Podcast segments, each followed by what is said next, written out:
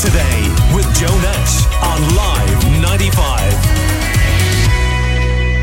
Now, cyber attacks. Well, we talk about them a lot on the show, but the, the, latest one now is that the Russians are coming to get us. And Paul Delahunty, Information Security Officer with Stryve, an expert in this area, is on the line. Good morning to you. How you doing? Good morning, Joe. How are you? So, is this scaremongering, or are the Russians coming to get us? Probably wouldn't wouldn't word it maybe that the Russians are coming to get us, but it's, it's not scaremongering either. Uh, like, I mean, there, there has been a huge, even Simon Coveney was in the news the other day saying there's a 25% increase. We're seeing it ourselves in the number of attacks. Like, I mean, it, it's more than doubled in what we can what we can see in the last two weeks, and it's increasing day by day. So it's it's a very real threat. Um, and if you think of it, Russia now is under a lot of pressure with sanctions a real and and meaningful way in which they can kind of hit back and sow chaos in the West is through cyber attacks, and we've been a victim of that ourselves with the HSE attack last year. Uh, or it might have even been the year before at this stage. I don't know what year we have uh, after everything that's been going on. But, it, it, you know, but, but I mean, you know, far, far be it from me now in the current context to defend the Russian government, but there isn't necessarily evidence that the HSE attack was a state actor, is there? There's, uh, you, no, there's no real hard evidence, but but I suppose the way it the way it, it tends to operate is that there are groups within the likes of Russia, let's put it that way, um, who are allowed to act with impunity uh, as long as they're not attacking the um, the local uh, infrastructure okay. or the local organisations. But I, and I suppose the other thing is, you know, I mean, not that it bothers any of us at the moment, but like we have upset the Russians quite a bit, haven't we, over the last while? And we are on the UN Security Council. They can't be thrilled about the approach that uh, Ireland is taking there. Uh, we know the back and forth with the Russian ambassador and poor ambassador was on Russian television giving out about us as well. Uh, and then uh, uh, we won't get into uh, the issue at the gates of the embassy because it's, it's, part of a court case at the moment. But but you, you, see my point. So I suppose would we be up their list there of all cyber targets? Oh no, we are absolutely, and and that, that, was the point I was going to make too. Like, I mean, we have this kind of attitude in Ireland that ah, we're friends forever, and who'll who'll hurt us, who'll ever attack us, but cyber warfare is very different to you know your conventional warfare, um, and it's it's it's it's not necessarily that uh, we're, we're friends with everyone, but we're a little bit of a soft target. And as you say, but we're an important target because we're we are a member of the Euro, Euro, UN Security Council. We are a key member of the European Union as well. Um, and and like I mean, if combine that with the stance we've taken against Russia, we have been quite vocal. We've we've opened our arms into a large extent to Ukrainians coming in here lifting visa restrictions. We've we've shown our support for Ukraine, so we are a target. Yes.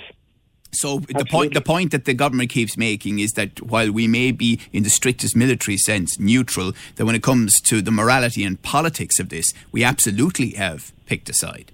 Oh, absolutely. Oh, there's there's no doubt about it. We we have we have picked a side, and it's it's plain to the world as well what side we're on. But, but we're on the same side as ninety five percent of the world as well. Yes, of course, of course. So so the the twenty five percent increase you you would say as as an expert in this area is probably largely linked to the Russians or people acting on their behalf, as you as you put it, hitting back at the West.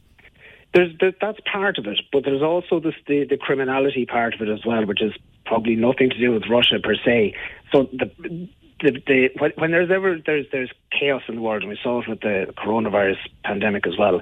Criminals t- tend to take advantage of that chaos as well to get in the mix. So part of that uh, increase we're seeing is due to criminality, and part of it then may be due to um, you know Russians going to d- d- take an opportunity to hit back. but in my view, and I think in, in the view of most cybersecurity experts at the moment, this is the start. You know, it's not that we've reached anything near a peak or anything. Okay. As the thing drags on and goes on and on and on, you know, it's it's an easy way for for uh, a country like yeah. Russia to hit back. I mean, ironically, you know, and we were all probably a bit naive about this, but over the last decade or so, most people would have said that the next great war would be fought in the cyber world. You know, there was almost yeah. a view that the, the sort of physical devastation that we're seeing at the moment involving a big power like Russia was unlikely to happen. How wrong we were.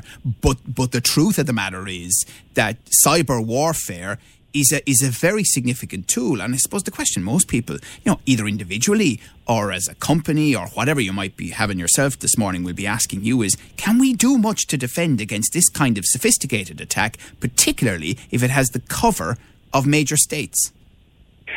Yeah, well, the, well, I suppose the, the, the good news is, is that there are lots and lots of different things you can do. Okay, so if we look at an individual first, like what can an individual do?